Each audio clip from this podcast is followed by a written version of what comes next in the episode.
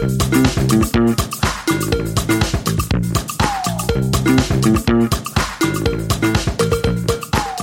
is Reasons to Be Cheerful with Ed Miliband and Geoff Lloyd. Hello. Hello. Do you know, at, at different stages of my life, friends would get in touch with me and maybe say, Oh, I heard you talking about such and such on the radio. It was really funny. Or I enjoyed the interview you did with such and such a person. Or I saw you on TV the other night. That was at one stage of my life.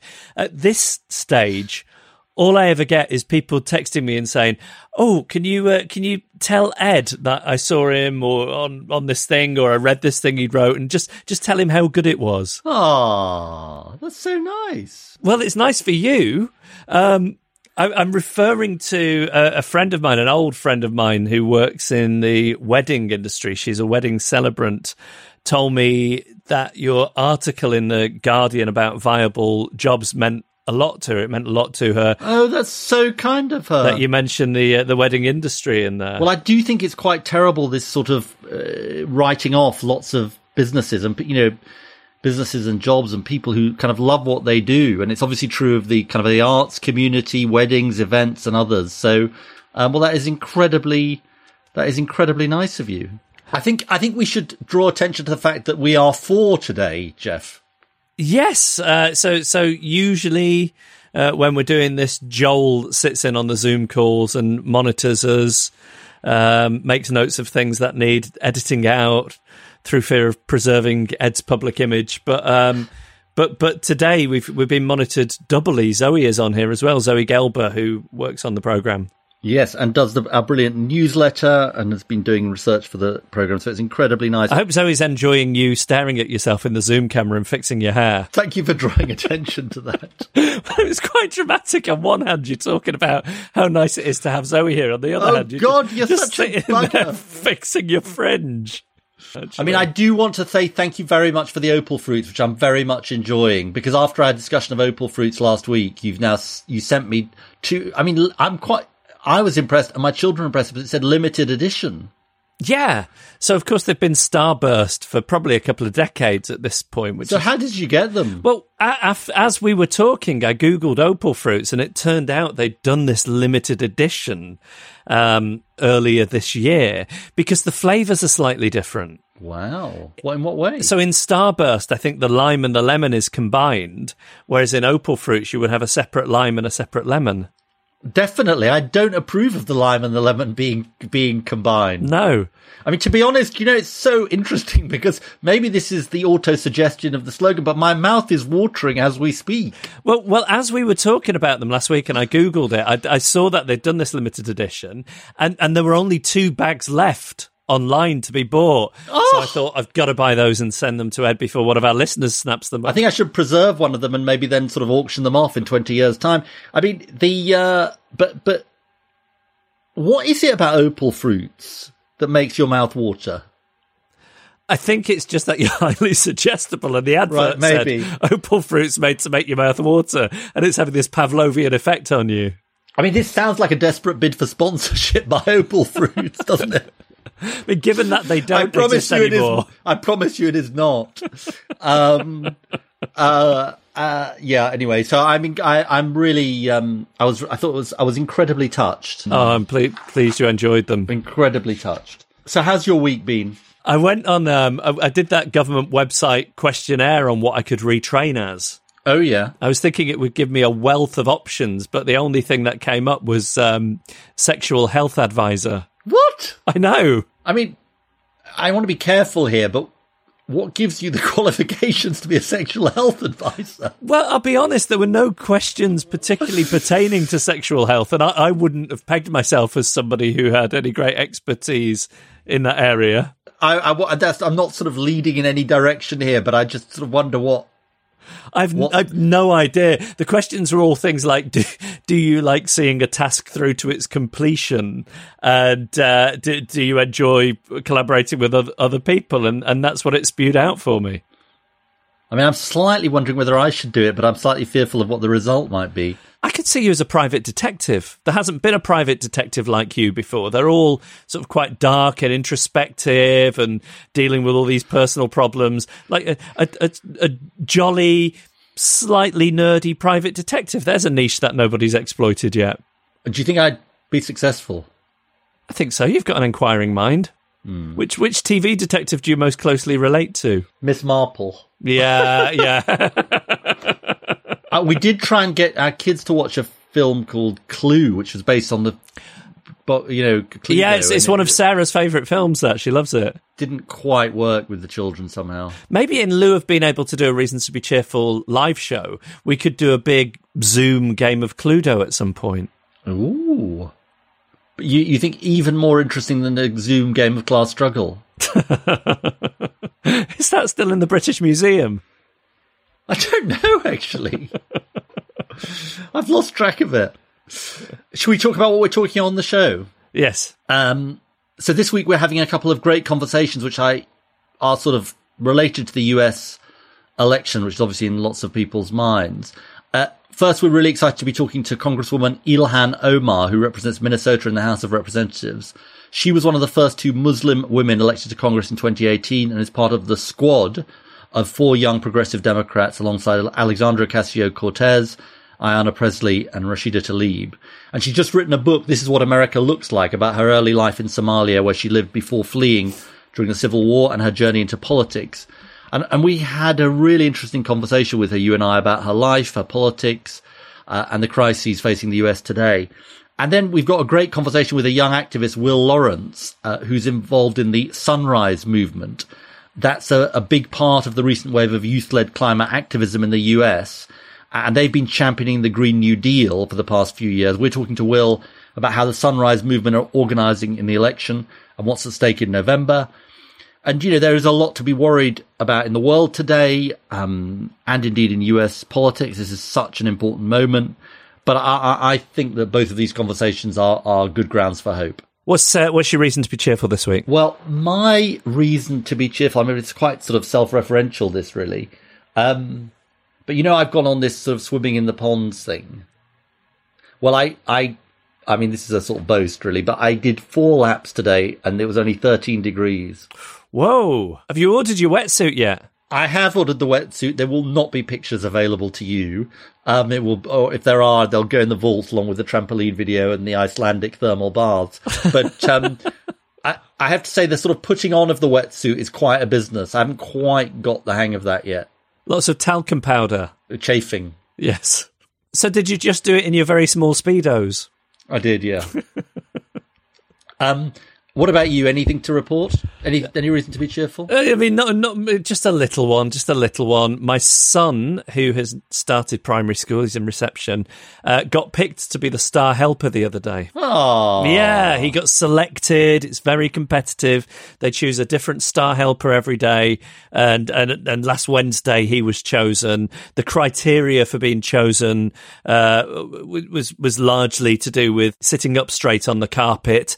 I think he managed that with aplomb, and then he got to stand at the front and help. So I'm very proud of him. I've had no actual achievements or joy in my own life this week, but I'm able to have that vicariously through him. Aw.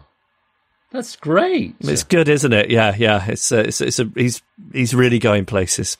I mean, let me just say to you, I think of you as a star helper every week, Geoff. I'll change my LinkedIn profile. Reasons to be cheerful with Ed Miliband and Geoff Lloyd. So I'm delighted to say that we're now joined by Ilhan Omar, Congresswoman for Minnesota's 5th District and author of This is What America Looks Like. Thanks so much for joining us. I'm really excited to be here. Thank you for the invitation. Um, maybe we can just start because we were just talking about it before the tape went on. How's lockdown been for you? You're running for re-election during lockdown. Uh, you've won your primary. You're now running in the general election. You've got your family at home. How, how's that been? It's a lot. Yeah. um, you know, I have um, four four children. Um, three are in high school and one is in elementary, and so uh, to to navigate um, what what it now means to to help teach children uh, while you're working full time um, and running for reelection has been interesting. yeah. You know, I think the the pandemic has um, done a lot of things, but what it's done is that it's it's taught us how to be flexible and creative. So, yeah, well, that's that's definitely true. You, your book is a fascinating account of your journey from Somalia as a refugee to, to Kenya, living in a refugee camp, to the election to the House of Representatives. I just wanted to start by asking you whether you might tell us about your early life and what impact it has on you still today. Hmm. I mean, early life uh, prior to Somalia um, erupting in into a, a, war zone, a civil war, was quite pleasant for me. You know, I, I grew up um, not needing much. I, I had a very loving family. Um, the Somalia I knew then was a very thriving country, at least to an eight year old. yeah. Um, and you know, I I, I loved school. Um, I was raised by educators, and you know, it it was a very loving um, environment to grow up in. And then um, one morning we all woke up and nothing was the same. Um, everything that felt familiar, felt safe, um, felt joyful, felt happy was gone. And um, we ended up being forced out of Somalia and uh, went to go um, seek asylum in in Kenya and entered a refugee camp in Mombasa, um, in a coastal city, and lived there for four years. Um, eventually, got sponsorship um, to resettle uh, into the United States as refugees in '95. I suppose the, reason I asked the question partly uh, just occurs to me is that my both of my parents, well, my father's no longer alive, were refugees. Um, he left Belgium at the age of 16 as a, a Jew fleeing from the Nazis, and my mum was in hiding during in Poland during the Second World War. And I mean, it's hard to tell these things because who knows what effect it has on me and my upbringing. Because I had a very stable family upbringing, but I definitely think it, you know, it had such effects on them. You know, even as they kind of grew up into a stable life in the UK. Um, yeah. I mean, I, I you know, it never goes. It never went away. I suppose it never really went away from them. I think it doesn't. Um, you know, I think your your your sense of what is safe certainly shifts, um, and you know, for me, I mean, it took me years to actually understand um, the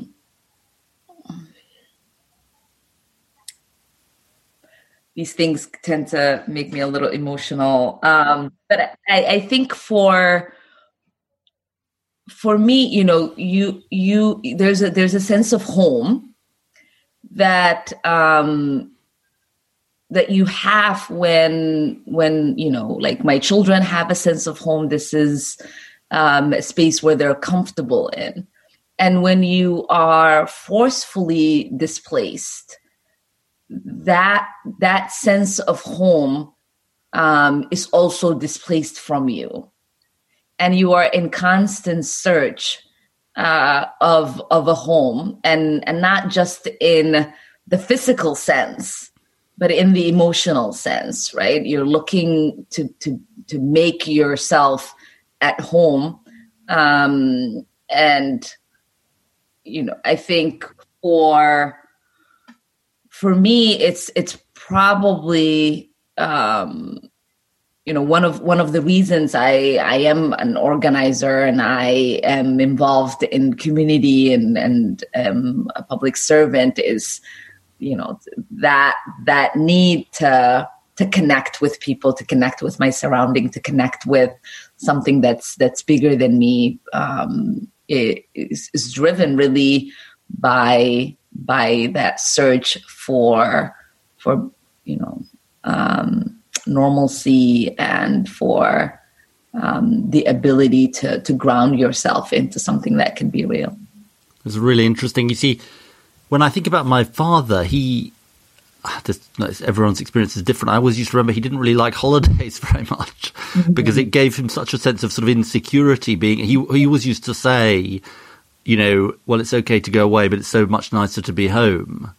Um, uh, and I think it, and I never quite understood it as a child, and I think it's partly because that sense of displacement mm-hmm. never really leaves you somehow. Yeah, yeah, I'm the same. I don't like travel. Um, any any chance I have uh, at, um, at a time off, I, I would rather you know sit in front of the TV and just stay in one place. Um, and you know, I think the the other thing is is that um, consistency is is something you know that that humans thrive on um, and when you you have a breakage in uh, um, in in a life that that you could you could have planned um, could have been planned for you um, it it sort of pushes you to to to to force your brain to be flexible. Uh, and for me it is you know having anxieties around schedules and plans um, because i i know you know my my older sisters talk about you know their their plan for graduation and that never came. Their plans for you know what what university they were going to go to that never came. Their plans for um, children and marriage that never came. And so i grew up sort of not really thinking about what tomorrow could be, but just hoping that I, I am alive to, to have a tomorrow. Um, and that, you know, is, is, is some of the internal stuff that, that we will probably forever work through as people who have been forcefully displaced. Yeah, well, that's incredibly moving um, and striking. And and when you first came to the US, it's striking in your book.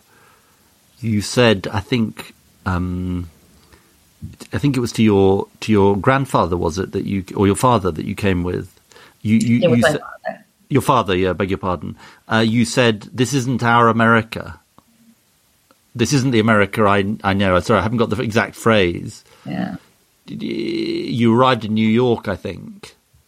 Um, yeah, I, I, yeah. Just talk to us about that.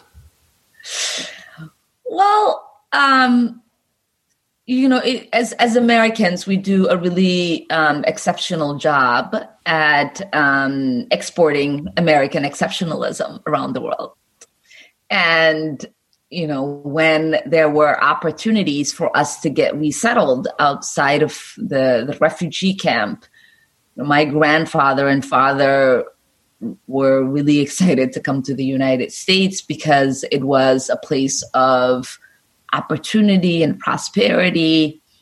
Um, and you know, as we got went through that process of um, getting the documents that we needed to to be able to resettle to the United States, one of the last activities that you are required to do as a refugee coming to the U.S. is to go through an orientation where you know you get acclimated um, and are presented what american life is.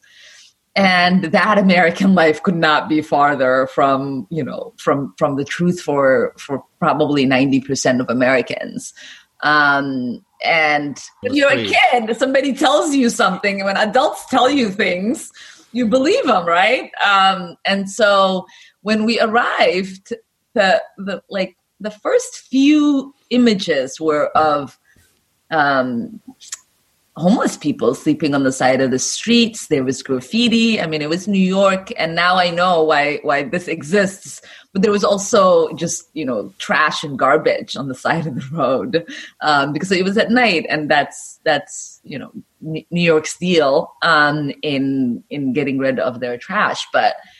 I, I didn't know that. Um, and so to me, this was far, this couldn't be farther removed from you know the image that that I had of America, and I said, well, this doesn't look like the America you promised, and and you know. Um, my father said, you know, you, we're going to get to our America. You just wait. Because uh, I think even even him, he he was taken aback and thought, you know, we're we're, we're still in transit. We're gonna we're gonna get there and um, and I've I've continued to be in search of the creation of of the America um, that that I was first introduced to, um, and I want that to exist for you know the ninety percent of Americans who right now don't have um, their economic needs being met in order to live in that America. And I mean, one of the other things that's very moving about your book is you had a tough time of it as a kid, you know, coming uh, to resettle in America, didn't you? I mean, it was it was really you you really you were tough. You you had no you you had to be tough against some of the bullying and other things that you faced, and and the sort of very very unfamiliar world you'd entered. Yeah, I mean, I think that you know the saying "what um, what doesn't break you make you stronger makes you stronger" is probably uh, very true for me. I I didn't really um, prepare myself, or didn't have the ability to prepare myself for what awaited me, and it was it was brutal, but um, you know, I'm I'm built strong, so I I made it made it through, um, and I feel like it sort of prepared me for life now in in in American politics because there are a lot of bullies that uh, that need to be stood up to. Definitely, and we'll come on to that. And and the journey then takes you initially into the eventually into the state legislature in 2016 and then to Congress in 2018. What persuaded you? What drove you to into into politics itself? Do you think? Initially, um, I was drawn to to politics because I was interested in helping my grandfather and other elders in the community access a democracy that was never accessible for them um, prior to coming to the United States.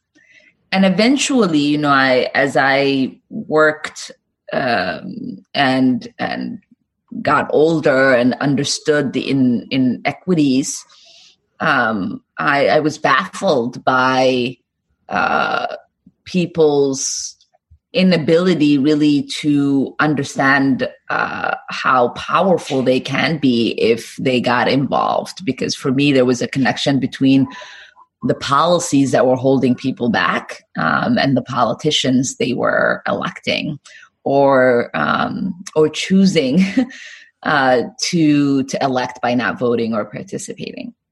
And you know, I had representation myself at the time um, that was not really actively working to create progress for for our community and for the district that I lived in. And she was there for over 40 years. And eventually I myself ended up challenging her and won that primary to unseat a 44 year incumbent. Um, and for for us, it was really about figuring out how we can get people to get excited about uh, about representation in a representative democracy. Um, what changes could you have in the creation of policy and debate and shifting the narrative about why disparities continue to persist in our communities if you elected people who actually had fluency in the day-to-day struggles of a particular community and you alexandra ocasio-cortez rashida tlaib and ayanna Pressley are part of the so-called squad do you think there's something distinctive about your approach about about the squad and what you're bringing to politics? I think it was sort of implicit in the answer you just you just gave, but I mean, it's it's sort of shaking up the system and being willing to think, not think willing, you know, willing to think not we've done this this way forever, and so we're going to carry on doing it this way, I guess. I mean, for us, we our lives have acutely been impacted by policies that that were made with without us um, at the table, right? Without our interests at the table, without our voices at the table, without our needs um, and hopes and aspirations at the table. And and i don't mean us individually i mean like us as in the communities we represent. And so when when we are now given the honor and the privilege um, to to represent ourselves and our communities we we know we don't have the luxury to wait. We don't have the luxury to um, to only think about incremental changes. We don't have the luxury to to to not have right righteous anger um, in wanting this system to work for all of us, and to to a lot of our you know colleagues um, the the idea of going hungry you know being a renter not having health insurance um, all of those things are abstract ideas to them. This is what their constituents might talk to them. This is this is not their their lived experience now or hasn't been for probably a decade or two. And for us you know this is probably the, the the most secure paycheck we've we've had. And so that is urgent um, and constant part of the work that we do because we know um, as we sit uh, and debate, there are people um, like we would have been who who are struggling to pay their rent, who are struggling to put food on the table, who are struggling to find a nice school for their children to go to, who are struggling to, you know, come up with even like the the change it takes for you to get on a on a bus or a train. Um, and I, I know that the majority of my colleagues who are millionaires haven't thought about that in a long time.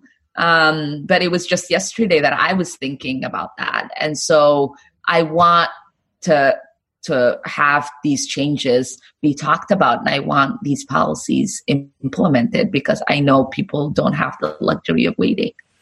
You talk about this uh, this this toughening up, this thickening of your skin in your early experiences of being an American, preparing you for the the the you know the bullying within politics. Um, if we we talk about President Trump when when he attacked you as he did for not being born in America, is is that water off a duck's back to you? Yeah i mean it, it is it's it's become important for me to to respond and and remind him you know what an american is and who is um, an american. Because there there are a lot of people who not only identify with me as a, as a member of Congress, but identify with me as a new immigrant in this country, as a refugee, you know, as Muslim, um, as a woman, and so for for us to to take him on, um, it's it's an it's an important part of of this work of representation because you know when he's attacking me and and he solely only does it, it because of my identities right? He's never he's never said anything about my policy my intelligence you know my ability to represent my constituents a single policy that i advocate for that he's against. So so we're you know we're not adversaries in in uh, uh in, in a political debate. Um, we are adversaries in an understanding of what it means to be American and who has um, the the the right to access you know constitutional rights in in this country.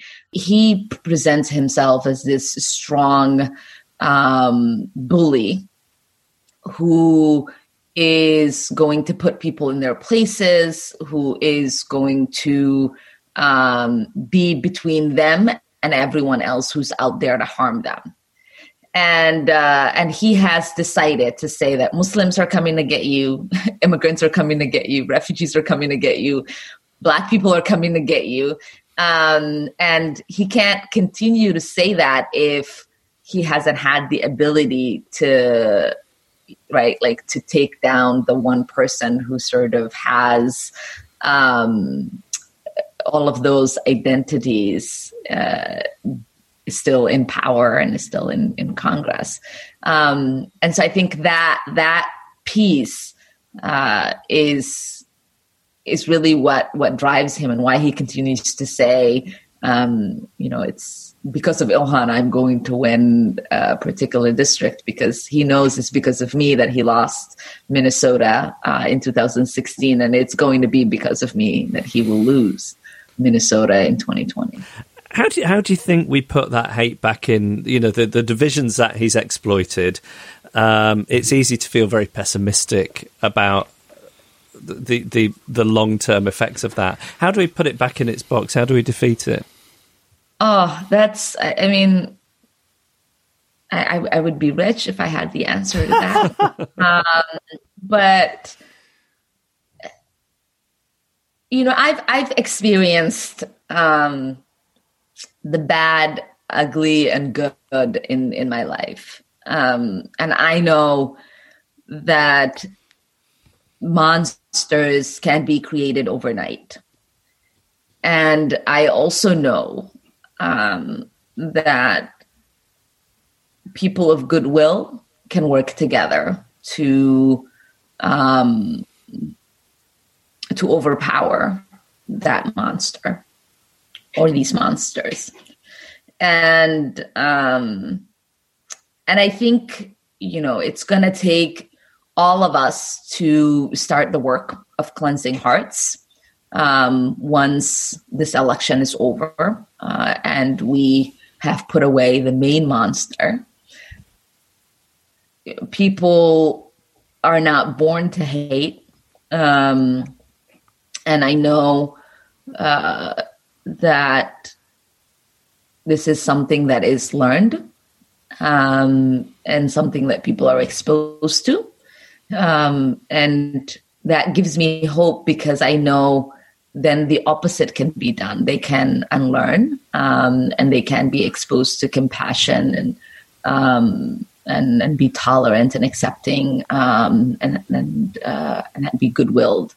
Something we wanted to ask you about is is you represent the district where George Floyd was killed earlier this year, and you've been in office during this incredibly difficult period for you, your district, and the United States as a whole. How how's how's it been, and and how's your community doing? Minneapolis is is quite resilient, um, and so we you know we have.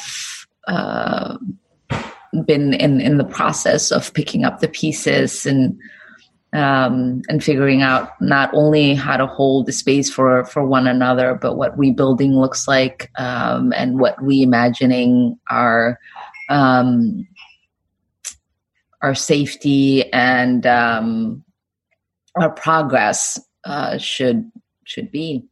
And you know, people have been more honest about what kind of community they want to live in um, and the progress they want us to make and, and how much they are tired of the hashtags and you know and the the black lives matter slogans um, when they are not seeing people legislate um, in a way that makes them believe they they understand um, and care for black lives and I'm excited really for where we can go um, together as as a community um, once we figure out what public safety should look like for for us and what real investment um, in in the needs of the community are. I'm interested, just as we come towards the end. You've been in Congress two years. I wonder if this is a fair question. How you think you've what you've learned over these last two years as a as a representative in Congress. I mean, you know, it's been a it must have been a roller coaster ride. You've been a target for President Trump. Um, uh, you've been honest enough to say you got some things wrong, some remarks you made about Israel and so on. But but what what have you learned most of all? I guess. I mean, what what I've learned is that there there is an opportunity um, with every challenge, and uh, and you're willing if you're willing to to see the opportunities. Um, I think you know that's that's important right now even in, in the context of, of what people are experiencing with the movements that are happening or um, or even with the presidential election you know we we oftentimes as humans allow for for ourselves to to be in despair um, because there are severe challenges. Uh, and and i think what these moments have taught us what the last four years have taught us is that there is um, great opportunities out there uh, for us to to reshape um, our, our society, for us to advocate for policies that people were not before, um, and for us to to lead in in ways that are not traditional. Um, and so that is, I will say, has been the, the greatest lesson of, of my last two years. And the title of this podcast is Reasons to be Cheerful. So as we close, give us a reason to be, I mean, you've given us a, many reasons to be cheerful in this interview, I think, but give us a reason to be cheerful. Uh, in in five days uh, in in Minnesota, more people have already voted than they than um, in the last primary. So wow. that that this morning I woke up to that, and that has made me um, very cheerful. Well, look, Congresswoman Omar, it's been a real pleasure to speak to you. Uh, your your book, "This Is What America Looks Like," is definitely worth our listeners reading. We wish you all the best of luck and uh, keep blazing the trail you've been blazing. Thank you. Thank you. Hi, I'm Daniel, founder of Pretty Litter. Did you know cats tend to hide symptoms of sickness and pain? I learned this the hard way after losing my cat, Gingy. So I created Pretty Litter, a health monitoring litter that helps detect early signs of illness by changing colors, saving you money and potentially your cat's life. Pretty Litter is veterinarian developed, and it's the easiest way to keep tabs on your fur baby's health right at home. Go to prettylitter.com and use code ACAST for 20% off your first order and a free cat toy. Terms and conditions apply. See site for details. Well, to give us even further cause for optimism from United States politics, we're going to talk to Will Lawrence, who is co founder and director of partnerships at the Sunrise Movement, which has grown to be one of the most influential climate advocacy groups in the United States. There are hubs in over 250 cities, there are thousands of volunteers across the country. And Will, you were there at the beginning. T- t- tell us about you. Tell us about how it started, and tell us about what the idea is. Uh, thanks so much, Geoff, for having me. So, Sunrise was born out of the youth climate movement in the United States. Uh, I'm here in Lansing, Michigan, and um, had been involved for several years. Um, but uh, in the middle of uh, the last decade, um, uh, a couple of my uh, friends and I, we felt that the work that uh, had been happening was kind of running the, reaching the end of its road, if you will, and we started looking around, asking how we could um, take the next step. And um, put our heads together, actually did uh, a year of strategic planning um, with 12 folks, um, really going deep into uh, understanding American politics, social movements, and uh, eventually launched Sunrise in uh, the spring of 2017. And, and what, what were the founding ideas of Sunrise? Well, uh, folks before us had done an incredible job of building a social movement around climate change in the United States. Uh, and, but we found that especially by 2016, we were seeing new opportunities in the political arena, and the climate movement wasn't taking those opportunities. There was kind of this idea that you have protest movements, advocacy groups over here, and you have electoral campaigns and politicians over here, and never the two shall meet, right? Either you try to get people elected or you protest them, and you would never do both. But we saw the rise of Bernie Sanders uh, in late 2015, early 2016, and saw so many people in the climate movement get inspired by him. And yet the institutions we had in the climate movement were not prepared to uh, take advantage of that excitement. And so that was one major thing we wanted to build on was to bring the power that the movement had built in years prior into the political arena and then use that combat in the political arena to strengthen our movements on the outside. So, so the twelve of you, you lock yourselves away for a year. You're like cardinals choosing a new pope. You, you, you come out. What, what is the, what is the, what is the strategy, Jay? How do you go about this, this, this process of um, selecting candidates who are, are passionate about these issues? Well, this is an interesting moment, you know, because we were literally, you know, we had some relationships and some experience, but we were literally, you know, 12 people at the beginning. And um, all we had was a plan. And, and, and the plan was our, our mission statement is to stop climate change and create millions of good jobs in the process. That's the big goal. We said we're going to do it in four steps. Year one, we're going to build the movement uh, through doing small actions.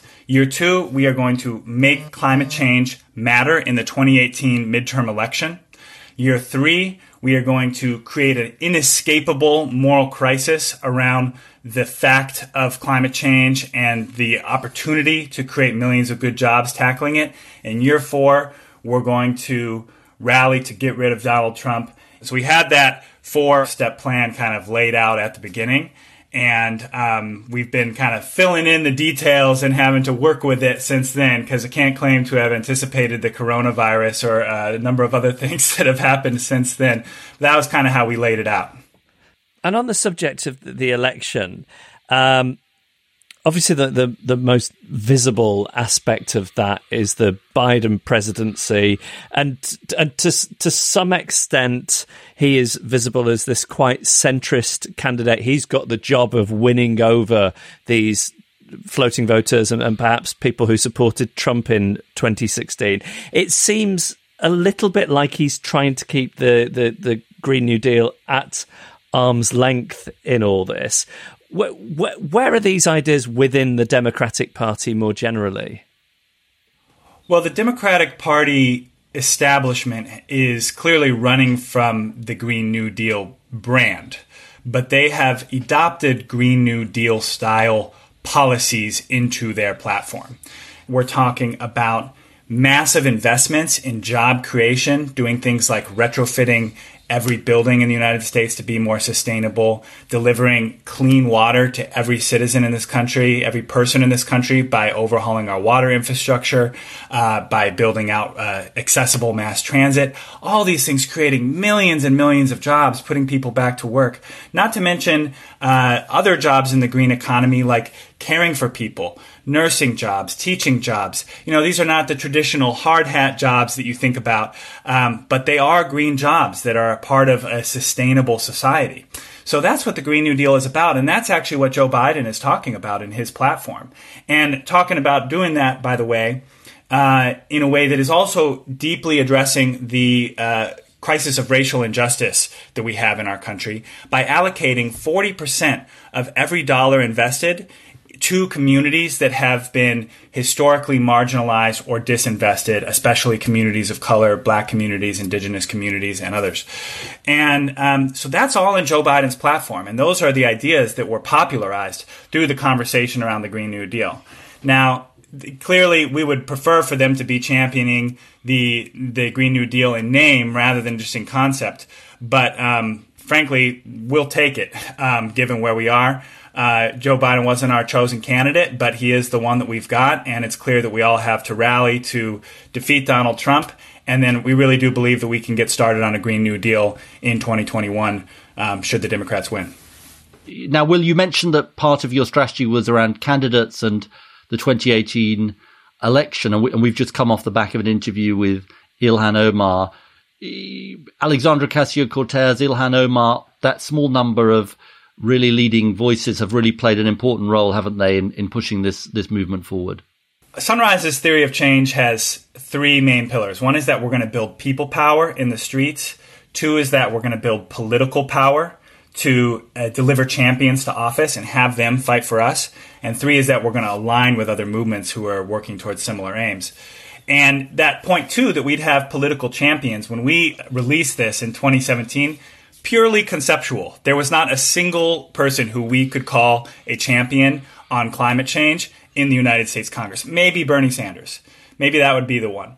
But the idea that you could have a social movement aligned with an elected official who would not only fight for you in the halls of Congress, but would actually do things that help the movement grow on the outside in the process, that was totally imaginary. And then in 2018, um, we endorsed AOC. We can't claim to have done, in fairness, very much at all to get her elected because we were still very small at that point.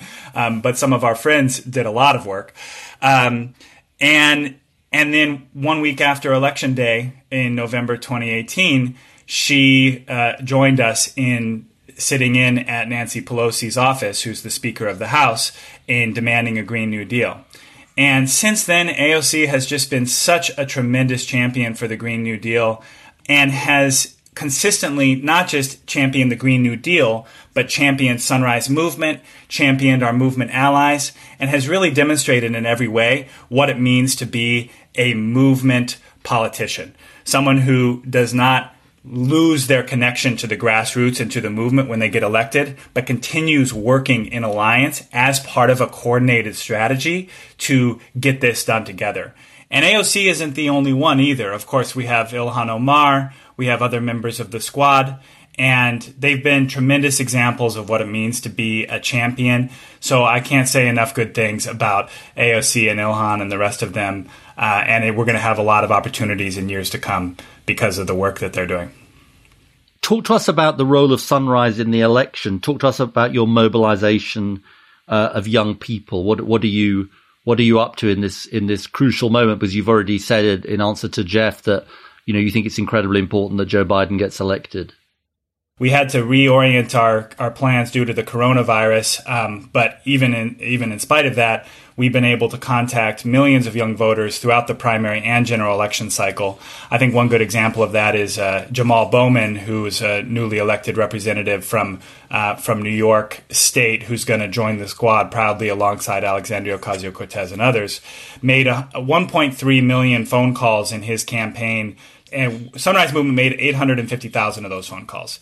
And I've just got to give so much love to our phone banking team. They're called the Force to be Reckoned with team, and they really are. Um, it's run largely by high schoolers um, and other teenagers. Uh, and they have an incredible culture that they've built. They've really built community, online community in the midst of the coronavirus with people who come back day after day after day, phone banking and supporting each other and doing that in the midst of this coronavirus where we're all locked up inside. And um, that's really been the engine of our work. We also have a swing state program in key states here um, for the general election, where we're uh, you know doing spe- special work there as well, including planning to uh, defend the results should Trump try to steal the election after he loses. So uh, it's been an interesting year, and uh, you know our, our, our voter contact team has just been incredibly creative and resourceful uh, because obviously the virus has upended everything, but we're putting uh, everything we got in the direction of defeating Trump. And obviously, all of the focus at the moment is on defeating Trump, not just. Uh, and it's not just obviously important for the US; it's, it's absolutely crucial for the world. Talk to us if, and I know it's an if and nothing can be taken for granted, if Joe Biden wins, how do you see the question from January of next year when he'll be sworn in? How do you see this issue of the Green New Deal kind of unfolding, given that you've got a degree of, you know, you've said he wasn't your candidate, although you're obviously fully supportive of him, him beating Trump. How do you see that, um, that process unfolding so that you can get the, the kind of maximal set of demands that you have? Right away in the first 100 days or first 45 days, he's going to want to do a big stimulus plan because the economy is in tatters. Uh, the Trump and GOP response this year has been utterly inadequate.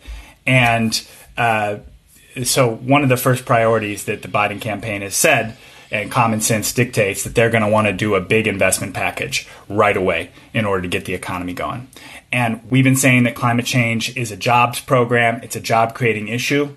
Joe Biden understands that. He really gets it, actually. Uh, we're fortunate for that. And so we are strongly hoping and we are going to push like hell to make sure that his initial investment stimulus plan that he enacts within the first 100 days includes massive spending on renewable energy, massive spending on water infrastructure, all those other priorities I talked about earlier. That is the first opportunity to get going. The, the name of this uh, podcast, Will, is uh, Reasons to Be Cheerful. I think you've given us uh, bucket loads of them uh, so far, but you've, you've obviously been at this now for a number of years. Do you feel a sense of, of possibility as well as an awareness of the massive risks and dangers we face? I do feel a sense of of possibility and hopefulness. I do. And what makes me hopeful is I think we have a resurgence of visionary, progressive, activist energy and organization, not just in the United States, but in other countries around the world. And we are learning and relearning from our ancestors the craft of what it means to build power and the art of what it means to govern a society and organize ourselves well. And I am hopeful that there are some deeply empathetic and compassionate people who are gaining more and more power to organize our societies in more and more humane and caring ways. Well, look, uh, Will Lawrence, I think after this conversation, every country needs a sunrise movement. Um, thank you so much for joining us. Thank you, Ed. Thank you, Geoff. Really appreciate it. So, what did you think of those two really interesting conversations? I found found them both incredibly inspiring. Obviously, Ilhan is this major figure, but in in in both conversations, the sense that I got is when you think about the upcoming presidential election, it can feel like Joe Biden is a bit of an uninspiring candidate. That he's sort of middle of the road enough not to upset the horses and to beat Trump. But it's it's difficult to get excited by Joe Biden. But what I took away from both conversations is that the Democratic Party and what will hopefully prove to be his agenda is is being shaped by the likes of the Squad and and Sunrise, and that's really exciting. That those ideas, the things we talk about on this podcast, could help shape American politics over the next presidential term. Yeah, I think that's really interesting. I, I found the conversation with Ilhan, well, both of them, but the, the conversation with Ilhan, starting with that, incredibly interesting. I mean, I suppose I feel for her, you know, that Trump's awful attacks on people are awful for anybody. But I think the whole you're not really American stuff is so, you know, for somebody who's a refugee, it must be just incredibly difficult for her. And then I think you're right about. I think this movement, I, I think the outsize effect of AOC, Ilhan, and others is really interesting in, in moving the center of gravity. Obviously, Bernie Sanders and his primary campaign and all that. Um, but then just the sort of the, the, the, the movement itself and what and the effects the movement has had. I mean, I just I think that's what's also interesting about Will is that you know you think of the Sunrise Movement as about young people who are like protesting, but it's it's it's very methodical. Yeah, it's so strategic. It's very strategic, yeah, isn't it? Yeah. Um, it's it's not like a sort of you know flash mob. You know what I mean? It's, yeah, it's, absolutely. It's, it's yeah. a really well, th- you know, they've obviously really thought hard about how do we get influence? How do we organize? I think that's such an interesting sort of lesson that there's, there's real strategy to it. And it does seem like it's, it's, it's, it's shifting the terms of, of debate. And let's just, you know, we just have to hope, hope like hell that, that Biden wins. Send us your ideas or suggest a guest for a future episode. Email reasons at cheerfulpodcast.com. Find us on Facebook or tweet at cheerfulpodcast. Well, as ever, we would love to hear from you. Did you feel similarly inspired by uh, hearing uh, about what's going on over in the States when, you know, we look over there and so much of what we see is bleak? Let us know what you thought. Also, if you've got ideas for future episodes, thoughts on previous episodes, ideas for guests and so on, we'd love to hear from you. You can email us through the website cheerfulpodcast.com. Now, Ed. Geoff. We have an email here from Jonathan Rushforth who says meritocracy and Ed's shortcut to the top. Mm. Says you didn't tell me. You didn't tell me about this one. Firstly, he says I really, really enjoy the podcast. It's relaxing. Excellent. It's relaxing. That's good to hear, and informative. Excellent. Well, should we just leave it there then? okay, here we go. He says, when I was at the Treasury Yes. as a senior policy advisor, Yes. another man my age had leapfrogged me and was on the Council of Economic Advisors, effectively influencing people many levels above me, having presumably been a researcher for Labour and Gordon Brown.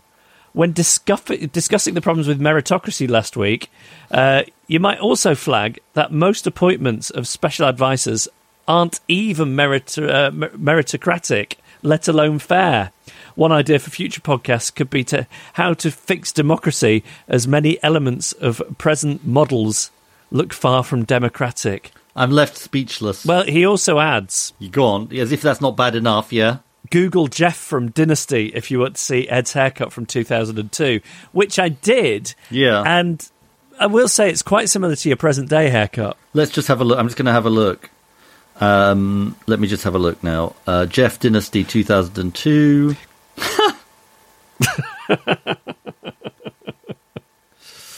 yeah, it's sort of it's kind of John Kerry-ish, isn't it? Yeah.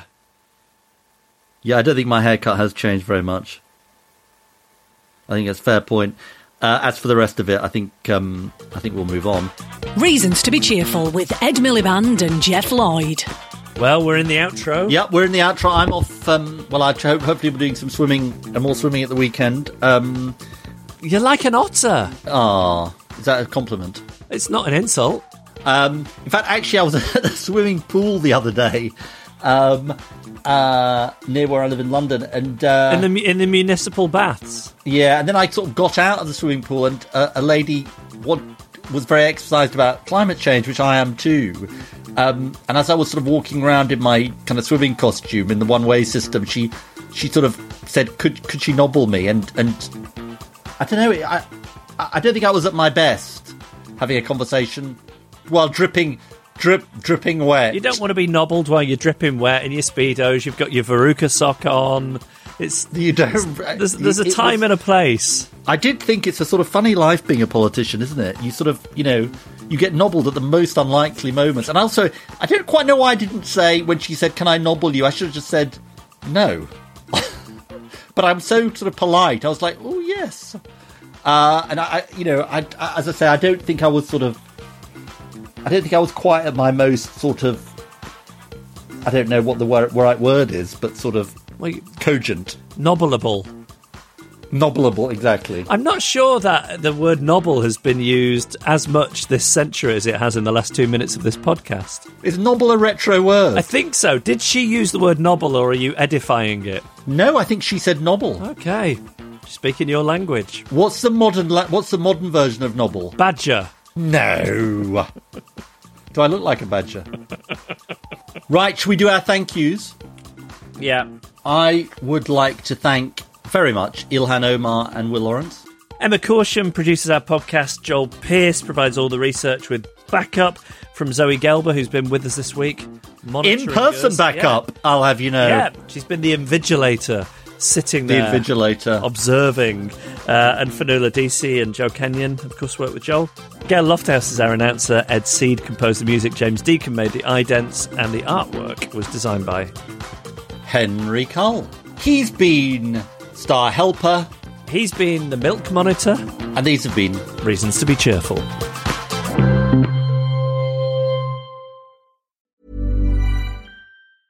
Hi, I'm Daniel, founder of Pretty Litter. Did you know cats tend to hide symptoms of sickness and pain? I learned this the hard way after losing my cat, Gingy. So I created Pretty Litter, a health monitoring litter that helps detect early signs of illness by changing colors, saving you money and potentially your cat's life. Pretty Litter is veterinarian developed, and it's the easiest way to keep tabs on your fur baby's health right at home. Go to prettylitter.com and use code ACAST for 20% off your first order and a free cat toy. Terms and conditions apply. See site for details.